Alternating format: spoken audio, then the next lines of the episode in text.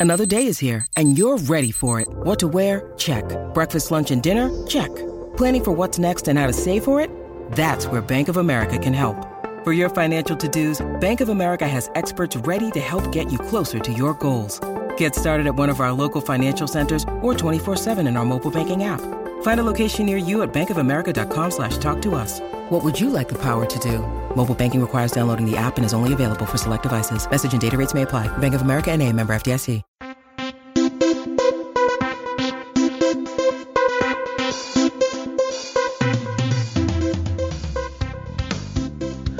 Welcome to the Plus Six Podcast. My name is Pete, and I go by the name of AFL Ratings Pete on Twitter. Welcome to a very special guest on the podcast. Uh, welcome, Aaron Bryans. Thanks for having me, Pete. Okay, we just did the Adelaide podcast, so we're moving on to Port Adelaide. So, we'll, what are your thoughts on Port Adelaide? Are they a contending team this year? I think they might be. Yeah, history actually favours Port Adelaide. I know everyone looks at last season and says, you know, they completely dropped the ball a bit, the zero and five start. They had a lot of injuries, and then they actually looked quite good on the back end, but it was too little, too late. And everyone was up and about about Ken Hinkley's job and whether or not he should be moved on. But Port Adelaide were a goal away from making a grand final. They probably would have won against Brisbane in 2020. That was their year, and Richmond unfortunately got them at the back end. And and then 2021, they again make a prelim and drop the ball. But it's hard to make a grand final. It's hard to win them. Um, I, I, think Port have been around the mark for a while, and, and to me, this is the last roll of the dice. I, I think you've got the likes of Charlie Dixon, Travis Boak, uh, who are going to possibly move on, Tom Jonas as well, and Ken Hinkley, who's in his last year. But this could be the, the core of Port Adelaide's last hurrah. And that doesn't mean they'll drop off the map because their young core is very good. But they're going to go all out, I think, to try and win it. Excellent. We'll get stuck into some fantasy talk there. So we are talking AFL fantasy season long classic mode. This discussion is a pre-season Port Adelaide podcast. This podcast has been recorded on Wednesday afternoon, February 8th. And of course the news is being crushed out for you on the AFL Ratings Network. The content is free. Likes and retweets are always appreciated. Again, make necessary adjustments as news comes to hand. Okay, Aaron, let's get stuck into it. We've got a group of players here for fantasy discussion. Uh, Port Adelaide, let's go. Dan Houston, halfback role. How is his season outlook going? Yeah, really funny one, Dan Houston. A, a, couple of years ago, or even last year, we spoke to Chris Davies, the head of football, on the show, and and he was adamant that Dan Houston, at his best, is could be an All Australian midfielder. Uh, they they really wanted to inject minutes into him, and they kept trying to do that across the last couple of seasons. But I think the experiment is over. I mean, there's just so many names they need to fit in there now that that Dan's probably going to play half back, and at times we saw him go half forward. Again, I think that's done. I think that the depth across all the lines means he now moves to a mainstay back six, um, probably as their general, which is good. You know, nice. he'll, burst off the half back and, and get some plus sixes, but when you're priced at 92, and a lot of those came from you know high disposal games where he's running through the middle, I'm I'm not sure if he hits those heights again. Um, so maybe not worth the investment in Classic. Next one here, Kane Farrell, uh, bit of defence half back role. Is any potential to start in fantasy this season? Yeah, yeah. So I think um, between Kane Farrell and, and, Xavier Duursma, both of those guys are in line to replace Karl Amon's role as more of that outside midfielder, which really worked for him last season. He got a ton of touches. I think Farrell's behind in that pecking order though. Priced at 67 is a mid only, so really awkward range, low upside. You know, he will get a run on the wing at times and probably come off the bench throughout the season, kick a couple of goals, but Xavier Duursma is ahead of him. Excellent, and that's the next one we've got on our list here, Xavier Duursma. So he was assessed for a concussion or a hit there a couple of weeks ago. I presume he's okay, but yeah, um, obviously injury impacted uh, in his career recently. So I, as far as I watched him in a, a um, press a few weeks ago, and he looks very committed and very like he's really eager to put a good season together. So um, this is certainly one player I'm looking at. So I'm keen to hear your thoughts. Yeah, this is Xavier's year to be honest. It's right there for the taking. I think he's had a really good lead up. Um, no serious injuries, where in the past he's had a, a lot of problems, but yeah, this year he's had a clean run in. He's priced at 55, which seems incredibly low for a player that's probably going to be 70 plus. Um, his career best was 78. So really, if he is getting a starting wing, wing role that rotates into the midfield, he could push 80 to 90. And mm-hmm. I haven't been able to fit him in yet, but I really want to. I, I think this is the guy that is about to, to take that next step. And um, he's a low draft pick for a reason. They've just been waiting for him to finally achieve that. And we've seen glimpses, and, and this year is his, it's his opportunity to actually reach those goals. Next one here, Josh Sinn. So injury impacted pre-season. It doesn't sound like he's going to get to, to the line at round one, but I think we'll see him move into the team at some stage. And, and I'm projecting a wing type role. Your thoughts there? Yeah, early downgrade target for sure. Josh Sinn. He he won't make it to round one. He, uh, Connor Rozee, we spoke to him on SA Grandstand a couple of weekends ago. Um, I, he basically said that Sinn is probably going to be ready to play the practice matches in a couple of weeks, but with such a short lead in off abdominal surgery, which is always touchy, I don't think they'll risk it for someone so young. But he's a bit of a bull, isn't he? He's a, he's a big mm. kid and he can find the footy and he plays hard. So I can't see him staying out of the side for long. Eventually he will break in, which, you know, for a guy priced at 26, I think is a, an easy downgrade option come, you know, around five or six or whatever. But um, I wouldn't be starting with him. Excellent. Okay, next one we'll group a couple here together. So it's Zak Butters and Connor Rozee. Your thoughts there? Yeah, they're very similar players and obviously very close in price as well. So Butters, I mean, I'll start by saying both of these guys are starting inside the midfield round one. It's going to be Wines, Butters, and Rozee. And that's your three. They will play heavy minutes in there.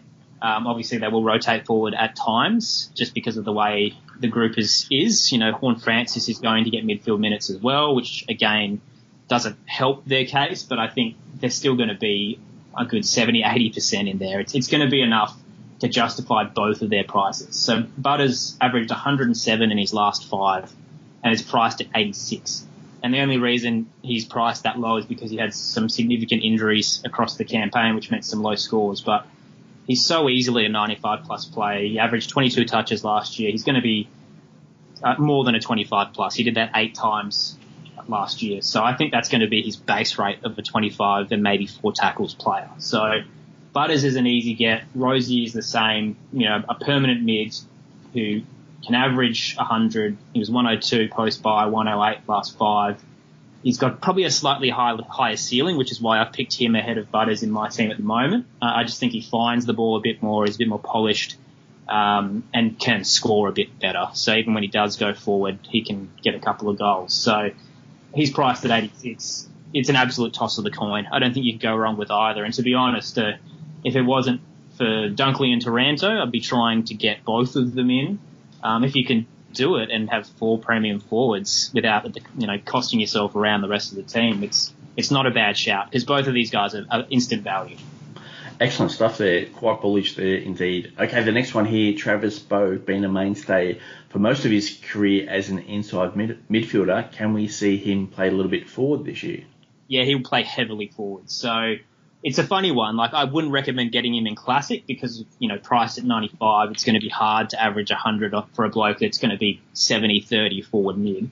But in draft, you know, he's he's going to get that DPP status and He's 34 years of age and, and likely in his last campaign, even though he probably has more to give. But he won their time trial at, at the age of 34. Like he's mm-hmm. still in career best form as we've seen over the past couple of years. He, he got better with age. So the only reason he's been kicked out is Port Adelaide just need to invest in the future. And, and Horne-Francis, Rozee, and Butters and Wines are, are going to be that core force. So he'll get in there at times, but I think he's going back to the role we saw him around the high 20 year old mark where he was that half forward and as a result, he won't make 95, so I wouldn't be getting him. Next one here, Ollie Wines. So this is an interrupted pre-season, so this is just one to watch out for for those interested in Wines. Just your thoughts on where he is at. I'm expecting him to get to the line at round one. Your thoughts? Yeah, I think he plays round one, but I personally, this is just the way I go about fantasy, but I don't like investing in guys that haven't had good lead-ins. I, I tend to think that results in underperformance until they finally find their feet. Um, but he's got a really high upside, Ollie Wines, uh, priced at 98, a career high of 112. Um, I spoke a bit about on the Adelaide podcast how there is a spreadsheet floating around about the the formula that calculates upside for the season, and Wines would only need to average 107 to be a worthwhile pick, and I, I think he can do that quite comfortably. So maybe he's you know an early upgrade after you know the first month. I'm just not sure when you've had knee surgery in the off season you're only just coming back to contact training this week, mm. that he's going to be at his best early on. Next one here, Jason Horne-Francis. So number one draft pick, uh, spends one year at the Kangaroos, then moves across. So the big question here, here is, uh, what sort of midfield usage are we going to get out of him? I think he's first in. So he probably starts half forward, which already, I mean, at North Melbourne in his first year averaged 62. Like that's a really good start um, for a guy that can rack up disposals and tackles. If he's first in in a Port Adelaide side that likes to share the ball a fair bit, he could be an 80 plus player quite easily. Um, it just depends how much or how long he's in there for. We, have talked about how many names would like to get a crack at it, but um, yeah, Connor Rozee, we spoke to him the other day, and from what I'm hearing inside the camp is, you know, they're very impressed by what he's been able to do. He, he's come straight to SA, obviously had a little bit of an injury concern, and then as soon as his campaign got underway, he's put everything out there to really prove why he was worth the investment. So he's going to get a lot of time, and priced at 62, you probably can't go wrong there. Excellent. Last one here for Port Adelaide. So Scott Lycett, I'm presuming we're going to see a solo ruck situation.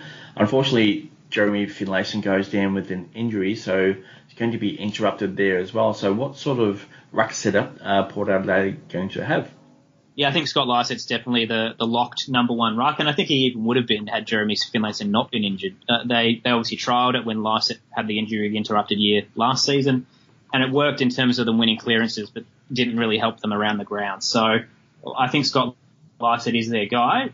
Just just has a low ceiling. That's the problem. Like Finlayson out with the syndesmosis. His wife's unfortunately battling cancer as well. So we, we probably won't see a lot of him through the year. Sam Hayes, I think, is done. He just showed that he's not versatile around the ground and is low in the pecking order. Yep. Can win a lot of hit outs, but didn't really impress in the couple of games he got. And Brynn Teakle more of a project player. Like played a quarter was very exciting before the injury, but um, you know he's just a kid. So I think Scott Lycett has that role locked away. The issue is, you know, injury discount at, at a 70 price is better like a, a, really good value when his career high is 84. So he, he's worth getting because he'll make a little bit of money, but he's got a really low ceiling. He's not the guy you'd want there at the end of the year. So he could be a safe pick at the start of the year for maybe a month make a little bit of cash and then you move him on. But I mean, to me, Scott Lycett's more of a draft guy, someone that you know you can play at R2 in, in your league if you've got enough spaces for him. Excellent. Well, thank you very much for uh, joining us on the Plus Six podcast for Port Adelaide Chat. So, where can the listeners find you?